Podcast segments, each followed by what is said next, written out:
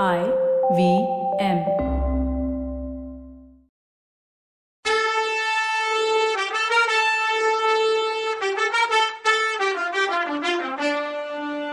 வணக்கங்க. நான் கவிதா பேசுறேன். வெல்கம் டு கதை பாட்காஸ்ட் சிவகாமியின் சபதம். இது எபிசோட் நம்பர் இருபத்தி மூணு. இந்த எபிசோடோட டைட்டில் மகேந்திர பல்லவ விடுதியும் பேய் கனவும். தான் பையனை பத்தி அந்த குதிரை வீரர் சொன்னதும் கொஞ்சம் பொறாமையே வந்துச்சு பரஞ்சோதிக்கு. பாவம். அப்பா இல்லாத பிள்ளையாச்சே. அதை மறைச்சுக்கிட்டு ஐயா வைஜெயந்தி போற பத்தி இடையிலேயே நிறுத்திட்டீங்களே. இந்த போர்ல சேனாதிபதி கலிப்பகையார் இறந்து போனதா சொன்னீங்களே. ஆனா பல்லவ போருக்கு வேற சேனாதிபதி கிடைக்கலையா? தோத்து ஓடி போன சளுக்கர்களை தொடர்ந்து பல்லவப்பட ஏன் போகலன்னு கேட்டான். திடீர்னு அந்த குதிரை வீரன் விசித்திர சித்தர்னு பட்டம் வாங்கின காஞ்சி சக்கரவர்த்திய நீ பார்த்திருக்கியா தம்பி? அப்படின்னு கேட்டார். பரஞ்சோதி மௌனமா இருந்தான். அவனோட அமைதியை பார்த்துட்டு அந்த வீரனை தொடர்ந்து பேசினான். விசித்திர சித்தர் அந்த காலத்துல விசித்திரமான நினப்புல இருந்தாரு. இந்த உலகத்துல போருங்கிறதே கூடாது. பகைமையோ துவேஷமோ அந்த ஜனங்க கிட்ட இருக்கவே கூடாது. எல்லா ஜனங்களும் சிற்ப மாதிரி கலை ஈடுபாட்டோட ஆனந்தமா வாழணும்னு நினைப்போட அவர் இருந்தாரு. நமக்கு இருக்க நாட்டு எல்லைகள் போதும். என்னத்துக்கு ரொம்பன்னு வைராகியம் வச்சிருந்தாரு. அப்பேற்பட்ட நேரத்துல புலிகேசு கிட்ட இருந்து சமாதான கொடி பறக்கவும் சரின்னு யுத்தத்தை நிறுத்திட்டார்னு அந்த குதிரை வீரர் சொன்னான். புலிகேசு எப்ப அரசனானான்னு கேட்டான் பரஞ்சோதி. சித்தப்பா மங்களேசன் நாட்டு மேல உள்ள ஆசையில புலிகேசியையும் அவன் தம்பிங்களையும் ஜெயில போட்டிருந்தான். மங்களேசன் வைஜெயந்தி நகரத்து மேல படையெடுத்தப்போ புலிகேசியும் அவன் தம்பிங்களும் சிறையில இருந்து தப்பிச்சு வெளியில வந்துட்டாங்க. தோல்வி அடைஞ்சு திரும்பின மங்களேசனை கொன்னுட்டு வாதாபி மன்னனா புலிகேசி முடிசூடிக்கிட்டான். உடனே காஞ்சிக்கு சமாதான தூது அனுப்புனான். நாகப்பாம்போட சமாதானம் பண்ற மாதிரி அந்த பாவியோட மகேந்திர சக்கரவர்த்தியும் சமாதானம் பண்ணிக்கிட்டாரு. அதோட பலன்தான் இப்ப அனுபவிக்கிறாருன்னு சொன்னான் அந்த குதிரை வீரன். என்னதுன்னு கேட்டான் பரஞ்சோதி. என்னவா? புலிகேசி படைங்க இப்போ வைஜெயந்தி நகரத்தையும் கைப்பற்றிட்டு முன்னேறி வருதுன்னு உனக்கு தெரியாதா? இன்னொரு பயங்கரமான செய்தி வேற கேள்விப்படுறேன். வைஜெயந்தியை பிடிச்சதும் புலிகேசி அந்த நகரத்துல இருந்த பணம் பொருள் எல்லாத்தையும் கொள்ளையடிச்சு நகரத்தையே கொளுத்த சொல்லி கட்டளையிட்டானாம். இதை என்னால நம்பவே முடியல. சப்போஸ் இது ஒருவேளை உண்மையா இருந்தா இருந்தா காஞ்சி சக்கரவர்த்திக்கு இதுவும் வேணும் இன்னமும் வேணும்னு தான் சொல்லுவேன். உலகத்துல எல்லா நாட்டு மன்னர்களும் சக்கரவர்த்திங்களும் போர்ல புலின்னும் சண்டையில சிங்கம்னு பட்ட பேர் வாங்குறாங்க. காஞ்சி சக்கரவர்த்திக்கு என்ன பட்டம்? சித்திரக்கார புலின்னு பட்டம். அப்படின்னா இது அவருக்கு வேண்டியதுதானே அனுபவிக்கட்டும்னா அந்த குதிரை வீரன். என்னப்பா இந்த ஆளு? நம்ம மகேந்திர சக்கரவர்த்தியவே திட்டுறாரேன்னு நமக்கெல்லாம் கோபம் வரும்போது பரஞ்சோதி அமைதியா இருந்தான். வைஜெயந்தி பட்டணம் எரிக்கப்பட்ட செய்தி அவனை ஒரு கலக்கு கலக்கிருச்சு. கொஞ்ச நேரம் கழிச்சு அந்த குதிரை வீரனே பேசினான் தம்பி எங்க போற? என்ன விஷயமா போறேன்னு உன்னை நான் கேட்கல ஆனா இன்னைக்கு ராத்திரி எங்க தங்குறதா உத்தேசம்னு சொல்றதுல உனக்கு ஒன்றும் ஆட்சேபனை இருக்காதுன்னு நினைக்கிறேன்னு சொன்னான்.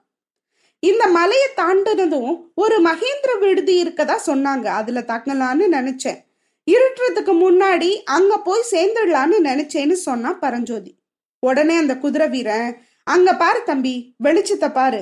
நீ சொன்ன மகேந்திர விடுதி அந்த வெளிச்சம் தெரியிற வீடுதான். நானும் இன்னைக்கு ராத்திரி அங்கதான் தங்க போறேன்னு சொன்னான்.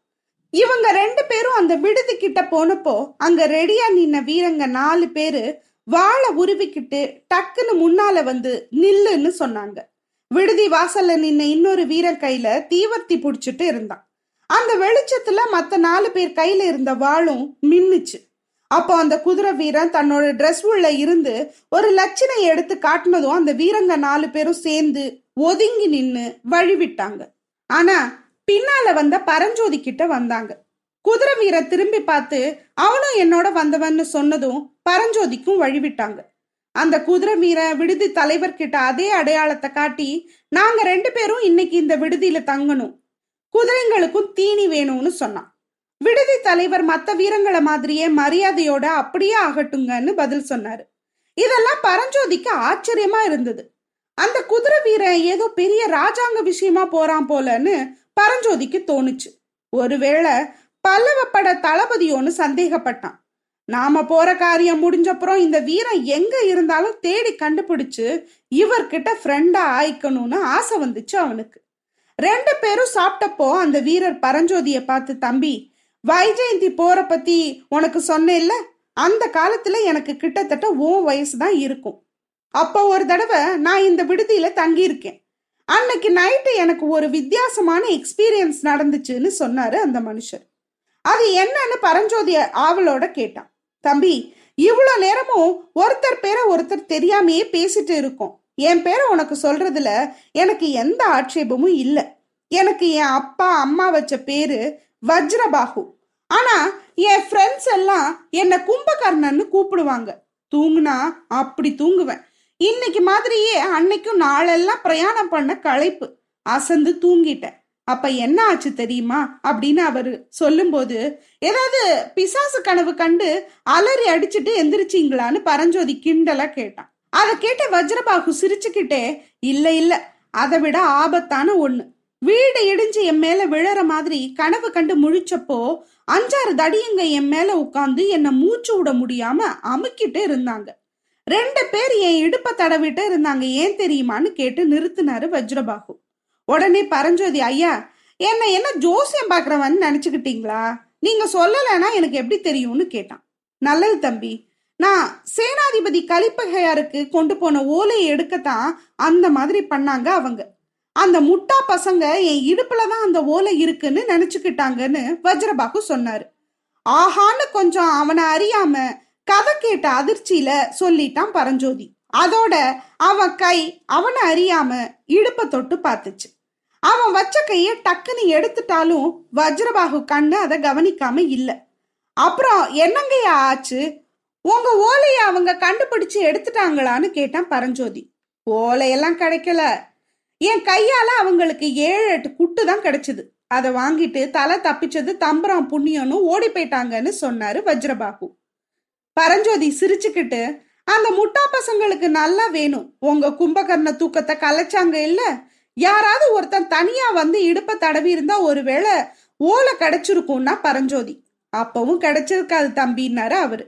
ஏங்க நீங்க தான் கும்பகர்ண மாதிரி தூங்குவேன்னு சொன்னீங்களேன்னா பரஞ்சோதி. நிஜம்தான் தம்பி.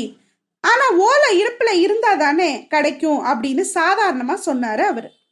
அப்புறம் அத அப்படி எங்க பத்திரமான இடத்துல வச்சிருந்தீங்கன்னு கேட்டான் பரஞ்சோதி. ஆமா தம்பி அத அக்னி பகவான் கிட்ட கொடுத்துட்டேன்னு சொன்னாரு அவரு. என்னது இது? நல்ல தூதர் போங்க நீங்க. ஓலையை நெருப்புல போட்டுட்டு எதுக்கு பிரயாணம் பண்றீங்கன்னா ஆச்சரியமா கேட்டான் பரஞ்சோதி. ஓலையை நெருப்புல போடுறதுக்கு முன்னாடியே அதை படிச்சு விஷயத்த தெரிஞ்சுக்கிட்டு தான் அதை அழிச்சேன்ப்பா அப்படின்னாரு அவரு. ஓஹோ ராஜாங்க தூதுவங்க அப்படி கூட பண்ணலாமான்னு ஆச்சரியமா கேட்டான் அவன். புத்திசாலித்தனமாவும் சமயோசிதமாவும் யோசிக்க தெரியாதவன் ராஜாங்க தூதுவனா இருக்கவே முடியாது தம்பி. இந்த மாதிரி ஆபத்து ஏதாவது வரலான்னு எதிர்பார்த்து தான் தம்பி இருந்தேன். அதனால முன்னெச்சரிக்கையா ஒரு வேலை பண்ணேன். அதுக்காக சக்கரவர்த்தி கிட்ட இருந்து எனக்கு பரிசும் கிடைச்சதுன்னு சொன்னாரு வஜ்ரபாகு. இதையெல்லாம் கேட்டதும் பரஞ்சோதி குழம்பி போயிட்டான். ராத்திரியில இந்த மாதிரி விடுதிகள்ல தங்கும்போது மத்தவங்க படுக்கிற அறையில படுக்க கூடாதுன்னு புத்தபிட்சு அவன் கிட்ட சொன்னது ஞாபகம் வந்துச்சு. நல்ல வேளையா அன்னைக்கு ராத்திரி அவன் படுக்கிறதுக்கு தனி ரூம் கொடுத்தாங்க. வஜ்ரபாகுவும் தம்பி இனிமே உன் வழி தனி என் வழி தனி. நான் விடிகாலையிலே எழுந்து போயிடுவேன். உன்னை எனக்கு ரொம்ப பிடிச்சிருக்கு. எப்பவாவது உதவி தேவைன்னா என்கிட்ட வர தயங்காதன்னு சொல்லிட்டு விடை பெற்று படுக்க போனார். பரஞ்சோதி படுக்கும்போது வஜ்ரபாகுவுக்கு நடந்த அனுபவம் ஞாபகம் வந்துச்சு.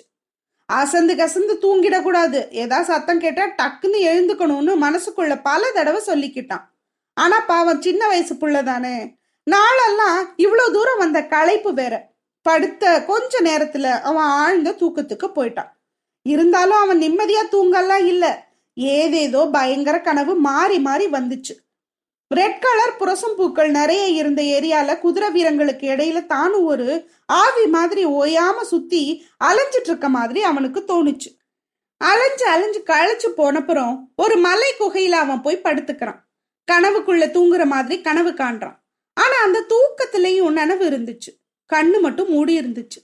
பிசாசுங்க ஒண்ணு மாத்தி ஒண்ணு வந்து அவன் இடுப்ப தடவுச்சு. நல்ல வேளை ஓலை இடுப்புல இல்லை. அதை எடுத்து தலைக்கு அடியில வச்சது எவ்வளோ நல்லதா போச்சுன்னு தோணுச்சு அவனுக்கு. கண்ணை திறந்து பார்த்தா அந்த பிசாசுங்க ஓடிடுமோன்னு அவன் நினைக்கிறான். ஆனா எவ்வளோ முயற்சி பண்ணாலும் கண்ணை திறக்க முடியல. அப்புறம் எங்கேயோ ரொம்ப தூரத்துல ஒரு கொள்ளிவாய் பிசாசு தெரிஞ்சுது. அதை கூட்டிட்டு ஒரு கரும்பு சாசு அவனை பார்த்து வந்தது. பக்கத்துல பக்கத்துல அதுங்க ரெண்டும் வந்துட்டே இருந்துச்சு. கொள்ளிவாய் பிசாசு வாயில உள்ள தீயோட வெளிச்சத்துல அவன் மூடி இருந்த கண்ணே கூசுனுச்சு. கடைசியில அந்த வெளிச்சத்தை தாங்க முடியாம அவன் கண்ணு திறந்துச்சு. ஆனா எதிரில வந்தது கொள்ளிவாய் பிசாசோ கருப்பிசாசோ இல்லைன்னு அவனுக்கு புரிஞ்சுது. அது வஜ்ரபாகவும் அவருக்கு பின்னால கையில விளக்கு எடுத்துட்டு வந்த விடுதியோட தலைவரும் தான் புரிஞ்சுது. பரஞ்சோதி டக்குன்னு எந்திரிச்சு உக்காந்தான். அவனோட கை தானா அவன் பக்கத்துல இருந்த வேலை எடுத்துச்சு. வஜ்ரபாகு அசராம கொள்ளாம நிதானமா தம்பி கொஞ்சம் அமைதியாயிரு. வேலை எடுக்காத இப்போ. பொறுமையை கையில எடு.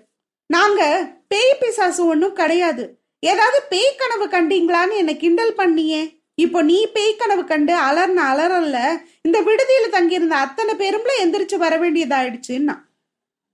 அப்பதான் நடக்கிறது என்னன்னு பரஞ்சோதிக்கு புரிஞ்சுது. அதனால வந்த வெக்கத்துல அசட்டு சிரிப்பு சிரிச்சான். பொழுது விடிஞ்சிருச்சா கிளம்பலாமான்னு கேட்டுக்கிட்டே எந்திரிச்சான். அழகுதான் போ. இப்ப அர்த்தராத்திரி. இங்க பத்திரமா படுத்திருக்கும் போதே இப்படி பயந்து நடுங்கிறவன் நடுராத்திரி எப்படி தனியா போவேன்னு கேட்டாரு. அப்படி போறதா இருந்தா அம்மா அம்மான்னு கனவுல அலறி புடைச்சியே அந்த புண்ணியவதி எங்க இருக்கான்னாவது சொல்லிட்டு போ. உங்க புள்ள இப்படி ஆயிட்டான்னு சொல்லியாவது அனுப்புறோன்னு வேற சொன்னாரு வஜ்ரபாகு. இத கேட்டது என்னவோ அந்த வார்த்தைங்க நெஞ்சில குத்துன மாதிரி இருந்தது அவனுக்கு. நீங்க நேத்து சாயந்தரம் பயங்கர கதையெல்லாம் சொன்னீங்கல்ல அதனாலதான் இப்படி கனவு வந்துடுச்சுன்னு ஏதோ சொல்லி சமாளிச்சான் பரஞ்சோதி. போட்டும். இனிமையாவது கொஞ்ச நேரம் நல்லா தூங்கு நிம்மதியா. இந்த விளக்கு இங்கேயே இருக்கட்டும்னு. அதை அங்கேயே விட்டுட்டு வெளியில போனாங்க ரெண்டு பேரும். ஏதோ நீங்க ஒரு துணையா இருக்கீங்க. இல்லைன்னா இந்த பரஞ்சோதி நிலைமை என்ன ஆகிறது வஜ்ரபாகு சார்? பாவம் சின்ன பையன் தானே. என்ன நடக்குதுன்னு அடுத்த எபிசோட்ல பார்க்கலாம். அது வரைக்கும் நன்றி வணக்கம்.